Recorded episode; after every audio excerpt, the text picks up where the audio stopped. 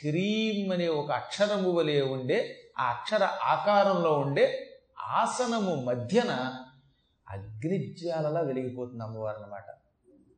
హ్రీం అనే అక్షరం ఏ ఆకారంలో ఉంటుందో ఆ ఆకారంలో ఉండే ఒక సింహాసనం తయారు చేయించుకొని ఆ సింహాసనం మధ్యలో అనలశిఖ, అనలము అంటే అగ్ని, అగ్ని యొక్క జ్వాలలో ఉంటుంది. ఆ జ్వాల వలె జ్యోతి వలె ధగ ధగ ధగ వెలిగిపోయే తల్లి అమ్మ. ఆ అమ్మవారు కట్టుకునే వస్త్రం సౌవర్ణ వస్త్రం, సువర్ణ వస్త్రం, బంగారముతో తయారు చేయబడిన వస్త్రం, సౌవర్ణాంబరధారిణి. ఆవిడకి మూడు కళ్ళు ఉంటాయి, త్రినేత్రోజ్వలం. చేతిలో పుస్తకం, పాశం, అంకుశం, చాపం ఇలాంటివి ధరిస్తుంది. మెడనిండా స్రక్ దండలు ఉన్నాయి. స్రక్ అంటే దండ, దీన్ని కూడా స్రక్ అనే పిలుస్తాం. స్రక్ భూషితాం అంటే దండలతోటి మెరిసిపోతుంది. ఆవిడ మెడలో దండ కనపడుతున్నది అనమాట, దానితో వెలుగుతున్నది. ఆవిడ కాంతి స్వరూపిణి కనుక కోటి సూర్యుల కాంతితో వెలిగిపోతూ ఉంటుంది. కోటి సూర్య ప్రతీకాశ, కోటి చంద్ర సుశీతల అని దేవీ భాగవతంలో మణిద్వీపంలో చెప్పారు. చెట్ట చివరి మణిద్వీపంలో కోటి సూర్యుల కాంతితో వెలిగిపోతుంది, కానీ అందులో వేడి ఉండదు. కోటి చంద్ర సుశీతల, కోటి చంద్రుల వలె చల్లగా ఉంటుంది ఆ తల్లి. ఆవిడ కాంతిలో వేడి ఉండదు. ఆవిడ ఎప్పుడు ప్రజల్ని ప్రేమగా చూస్తుంది. ఆ ప్రేమ వల్ల ఆవిడ దగ్గరికి వెళ్తే మనకు ఆహ్లాదం ఉంటుంది, చల్లదనం ఉంటుంది, వేడి ఉండదు, తాపం ఉండదు, బాధ ఉండదు. బాధలన్నీ నిమేష మాత్రంలో తొలగించి వాడికి ఆహ్లాదాన్ని, చంద్రుడి వెన్నెల వంటి ఆహ్లాదాన్ని కూర్చే తల్లి అన్నమాట. అటువంటి తల్లి, ఆ తల్లిని గురించి వందే నమస్కరిస్తున్నాను.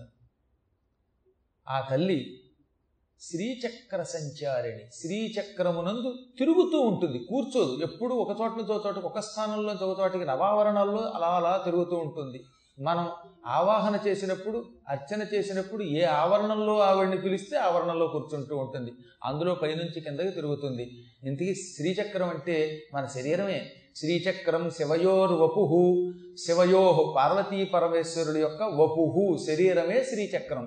కాబట్టి పార్వతీ పరమేశ్వరుల శరీరానికి శ్రీచక్రానికి తేడా లేదు. భక్తితో గురువుని ధ్యానం చేసి ఆ అమ్మవారిని ప్రార్థిస్తే అప్పుడు ఏమవుతుందిట, ఈ పార్వతీ పరమేశ్వరుల శరీరం మన శరీరంగా మారిపోతుంది. అప్పుడు మనమే పార్వతీ పరమేశ్వరుల శరీర స్వరూపులు. ఇప్పుడు పద్మాగర్ గారు కాసేపు అమ్మని భక్తితో కొలిస్తే ఈయన కూడా పార్వతీ పరమేశ్వరుల శరీరంతో సమానమైన శరీరం పొందినవాడు అవుతాడు. భక్తులు కూడా ఆ శరీరంతో సమానమైన అర్ధనారీశ్వర తత్వంతో కూడిన శరీరులు అవుతారు. ఎప్పుడైతే పార్వతీ పరమేశ్వరుల శరీరం మీదయిందో, పార్వతీ పరమేశ్వరుల శరీరమే శ్రీచక్రం కనుక మీ శరీరం కూడా శ్రీచక్రం అవుతుంది. అందుకని శ్రీచక్రం అంటే మన శరీరం అయిపోతుంది ఉపాసన బలము వల్ల. అలాంటి శరీరంలో అమ్మ ఉంటుంది, భక్తుల హృదయంలో ఉంటుంది. భక్తుల యొక్క శరీరం అంతా వ్యాపించి పైనుంచి కింద దాకా సంచరించి వీరికి నిరంతరం కావలసిన అపారమైన అనేకమైన దివ్య శక్తులను ప్రసాదించి ప్రశాంతతనిచ్చి శాశ్వత శ్రీకై వెళ్ళి ఇస్తుంది. అటువంటి తల్లికి మహామాయ అని పేరు. ఈ మహామాయ కటాక్షం వల్ల జ్ఞానం ఉన్నది. జ్ఞానమస్తి సమస్తస్య జంతోర్ విషయగోచరే. ఈ ప్రపంచంలో ప్రతి ప్రాణికి ఎంతో కొంత జ్ఞానం ఉంటుంది. అసలు జ్ఞానం లేకుండా ఎవడు ఉండడు. కొన్ని జంతువులు ఉన్నాయి, వాటికి మాట్లాడే జ్ఞానం ఉంటుంది, కొన్నింటికి కేవలం పోట్లాడే జ్ఞానం ఉంటుంది, కొన్ని కేవలం తినగలుగుతాయి. కొన్ని పశువులు ఎంత వస్తేనే తినగలుగుతాయి, అందుకే పశువుకి తిన్నది బలం, మనిషికి ఉన్నది బలం అని పేరు. కొన్ని ఉన్నాయి, కొన్ని పగలు చూస్తాయి, కొన్ని రాత్రి చూస్తాయి, కొన్ని పగలు రాత్రి సమానంగా చూస్తాయి, కొన్ని అసలు ఎప్పుడూ చూడలేవు. కపోత పక్షి అని ఒకటి ఉంటుంది, దానికి అసలు కళ్ళు ఉండవు. అందుకే పూర్వం మన ఇంటికి ఎవడని అడుక్కోవడానికి వచ్చాడు, కళ్ళు రెండు కళ్ళు లేని కబోదిని బాబోయ్ అనేవాడు. అవి తల్లకిందులుగా వెళ్ళాడతాయి. భగవంతుడు కొన్ని విచిత్రమైన పక్షులను సృష్టించాడు. అడవుల్లో తల్లకిందులుగా పెద్ద పెద్ద శబ్దం చేస్తున్న పక్షులు ఉంటాయి. చిత్రం అంటే తెలుసా, వాటికి అన్నం తినడానికి మలమూత్ర విసర్జనకి ఒకటే రోజు. వాటికి మళ్ళీ మలద్వారం వేరుగా, అన్నద్వారం వేరుగా ఉండదు. వాటికి కళ్ళు ఉండవు, వాటిని కపోతములు అంటారు. అదే మన నోట్లో పడి కబోదయ్యింది, రెండు కళ్ళు లేని కబోదని బాబాయ్ అంటే. ఆ పిట్టలు శబ్దాన్ని బట్టి తిరుగుతూ ఉంటాయి. అంటే అటువంటివి కూడా ఉన్నాయి. కొన్నేమో దివాంధా, గొడ్ల గొప్పకి పగలు కనపడదు, కాకికి రాత్రి కనపడదు. మనకు పగలు రాత్రిలో పగలు బాగా కనపడుతుంది, రాత్రి కూడా కొంచెం కొంచెం ఆ మాత్రం చూడగలుగుతాం. కానీ ఎడ్లున్నాయి, ఇప్పుడు ఆవులు ఉన్నాయి, గేదెలు ఉన్నాయి, ఇవి పగలు రాత్రి కూడా సమానంగా చూడగలుగుతాయి. ఎందుకంటే రాత్రిపూట వాటి కళ్ళల్లో ఒక ప్రత్యేకమైన పొర ఉంటుంది. మీరు ఎప్పుడన్నా రాత్రిపూట ఒక ఎద్దు దగ్గరకో గోవు దగ్గరకో వెళ్ళి దాని కంటి మీద బ్యాటరీ లైట్ వేయండి, భలే వెలిగిపోతాయి, గాజుగోళాల్లో వెలిగిపోతాయి. రాత్రి చీకట్లో స్పష్టంగా చూసే శక్తి ఇచ్చాడు, పగలో చూసే శక్తి ఇచ్చాడు.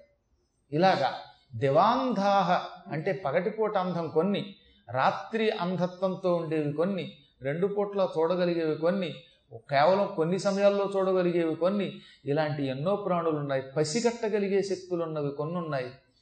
కొన్ని స్పష్టముగా ఆలోచించి ఆలోచనని వాగ్రూపంలో ఇతరులకు ఇస్తాయి. ఇప్పుడు మనం మనుషులను అటువంటి వాళ్ళం, ఆలోచిస్తాం, ఆలోచించిన దాన్ని మాటల రూపంలో ఇతరులకు ఇవ్వగలుగుతాం, ఇతరులను మనం ప్రేరేపించగలుగుతాం, ఉత్తేజపరచగలుగుతాం, ఆనందం కలిగించగలుగుతాం. యతో హి జ్ఞానిన సర్వే పశుపక్షి మృగాదయ జ్ఞానం చ తన్మనుష్యాణం యత్తేషాం మృగపక్షిణాం. ఈ ప్రపంచంలో అన్నిటికీ జ్ఞానం ఉన్న మానవుడికి ఒక విశిష్ట స్థానం. ఆ విశిష్ట స్థానం వల్లే మానవుడు పశువుల కంటే భిన్నంగా ఉండగలుగుతున్నాడు. ఈ నిద్ర, మైథునం, ఆహారం, భయం ఇవన్నీ పశువులకి మానవులకి సమానమే. ఆహార నిద్ర భయమైతున అని ఇవన్నీ సమానంగానే పశువులు మనలాగా అన్నం తింటున్నాయి, మనము తింటున్నాం. వాటి ఆహారం అవి తింటే మన ఆహారం మనం తింటున్నాం. అవి నిద్రపోతున్నాయి, మనం నిద్రపోతున్నాం. అవి భయపడుతున్నాయి, మనము భయపడుతున్నాం. అవి మన చూస్తే భయపడతాయి, మనం కూడా దాని నోట్లో అరికిపండు పెట్టడానికి భయపడతాం. ఎందుకని దగ్గరికి వెళ్తే ఏం పూడుస్తుందోనని. ఎవరి భయాలు వాళ్ళకు ఉంటాయి. అలాగే ఈ రతిక్రీడాది కార్యక్రమాలు అవి చేస్తున్నాయి, మనము చేస్తున్నాం. కాకపోతే ఒకే ఒక్క తేడా మానవులకి, అదే జ్ఞానం. జ్ఞానం చతన్ మనుష్యాణం యత్తేషాం మృగపక్షిణాం. ఈ జ్ఞానం వీడు విచక్షణ అనే పేరుతో ఉపయోగించుకోగలిగితే అప్పుడు వీడు పశువుకి అతీతంగా ఉంటాడు. అలా పశువుకి అతీతంగా ఉండే మనిషికి పశువుల కంటే భిన్న సంసారం ఉన్నది. పశువులు తాత్కాలికంగా రతిక్రీడలో సంతోషం పొందుతాయి. సంతానం పొందాక వాటిని విడిచిపెట్టిన తర్వాత ఎక్కువసేపు వాటి మీద బంధం ఉండదు వాటికి. కానీ మనిషి అలా కాదు, తన కోసం ఒక గృహ నిర్మాణం చేసుకుంటాడు. ఆ గృహం నాది అని దాని మీద వ్యామోహం పెంచుకుంటాడు. ఈ ఇల్లు అనే చీకటి నూతిలో పడతాడు. ఇందులోకి భార్యను తెచ్చుకుంటాడు, పిల్లల్ని తెచ్చుకుంటాడు, క్రమక్రమంగా బంధువులు తెచ్చుకుంటాడు. వీళ్ళందరితో విడదీయలేని బంధం ఏర్పాటు చేసుకుంటాడు. ఇందులో ఏది దూరమైనా తట్టుకోలేడు. నా ఇల్లాలు, నా ఇల్లు, నా ధనం, నా కుటుంబం, నా విద్య, నా కీర్తి, ఈ పొట్టొకటి బాగుంటే బాగుండు అనుకుంటాడు. తక్కిన వాళ్ళని అంతలా ప్రేమించలేకుండా పోతాడు. ఈ విషయంలో పశువులు చాలా నయ్యం. ఒక్క కాకి కింద తేడా వస్తే కాకులన్నీ కావు కావులు వచ్చేస్తే చూడండి. ఎంత మాట చెప్పారో గురువుగారు ఇక్కడ మనకి. సుమేధుడు, కాకులకి కట్టు ఉంటుంది, కానీ మానవులకి కట్టు లేదు. మానవుడు కట్టుగా ఉంటాడు, కానీ ఎవడి పట్టు వాడిది. తన కుటుంబం వరకు మాత్రమే పరిమితం అవుతాడు. మనం చూస్తూనే ఉన్నాం కదా, మీరు ఒక్క కాకిని కనుక షూట్ చేయండి, అన్ని కాకులు ఎంత ఏడుస్తాయో, రక్షించినా రక్షించకపోయినా బాబోయ్ బాబోయ్ ఉంటాయి. కాకులున్న గూడు దగ్గరికి వెళ్ళారంటే మీదకి పడి పొడి చేస్తాయి, కొట్టేస్తాయి. కానీ మనం మన హైందవ ధర్మాన్ని రక్షించాయని మన నగరం నుంచి గంటేస్తే మనం హాయిగా ఇంట్లోకి వెళ్ళి బొబ్బట్లు వేసుకు తింటున్నాం. మన వ్యాపారములకు ఇబ్బంది ఏమో, మనకేమైనా ప్రమాదమేమో, మన మీదకి నిషేధం వస్తుందేమో అని భయపడతాం. ఇలా మానవుడు స్వార్థంతో బ్రతికి తద్వారా తక్కినటువంటి వాడిని బాగు చేయకుండా భ్రష్టుడైపోతూ ఉంటాడు. మానవుడికి స్వార్థమునకు, కుటుంబ వ్యామోహమునకు, కుటుంబ వ్యామోహం నుంచి బయటపడడానికి ఇన్నిటికీ మహామూల కారణమైనది ఒకటి, అదే మహామాయ. మహామాయా హరేశ్చైష తయా సమ్మోహ్యతే జగత్ జ్ఞానినామపి చేతాంసి దేవీ భగవతి సా బలాదాకృష్య మోహాయ మహామాయా ప్రయచ్చతి. శ్రీమన్నారాయణుని దగ్గర కూడా ఉన్న ఒక మాయ, దానికి మహామాయ, హరిమాయ, వైష్ణవమాయ అని ఒక మాయ ఉన్నది. ఆ మాయ చేత జగత్తంతా వ్యామోహితమవుతుంది. ఆ మాయ ఎంత గొప్పవాణ్ణైనా భ్రష్టుణ్ణి చేస్తుంది. అందుకే ఇక్కడ ఒక మాట అంటున్నాడు వ్యాసుల వారు ఈ పురాణంలో. చెప్పేది మార్కండేయుడు క్రోష్టుకి చెబుతున్నాడు, రాసింది వేదవ్యాస మహర్షి, కానీ కథలో సుమేధుడనే మహర్షి సమాధికి సురధుడికి చెబుతున్నాడు. జ్ఞానినామపి చేతాంసి, బాగా చదువుకున్న పండితులు, జ్ఞానము కలిగిన వాళ్ళ యొక్క హృదయములను కూడా ఈ అమ్మవారు అందులో ప్రవేశించి బలంగా లాక్కొని మోహంతో సంసారంలో పారవేస్తుంది. జ్ఞానుల హృదయములను కూడా ఆవిడ భ్రష్టులని చే భ్రష్టుని చేస్తుంది. జ్ఞానుల హృదయాలను కూడా పాడు చేయగలదు. సాధారణంగా జ్ఞాని అని ఎవరిని అంటాం? నాకు ఏ బంధం లేదు అనుకున్న వాడిని ఏమంటాం? జ్ఞాని. ఆశ్రమం అక్కర్లా, గోచిగుడ్డ అక్కర్లేదు, ఆహారం అక్కర్లేదు, ఎవరితో సంబంధం ఉండదు, ప్రపంచంలో ప్రతి ప్రాణిని తనతో సమానంగా చూస్తాడు. అటువంటి జ్ఞానిని ఉత్తముడని పిలుస్తాం, పండితుడని పిలుస్తాం, ఋషి అని పిలుస్తాం.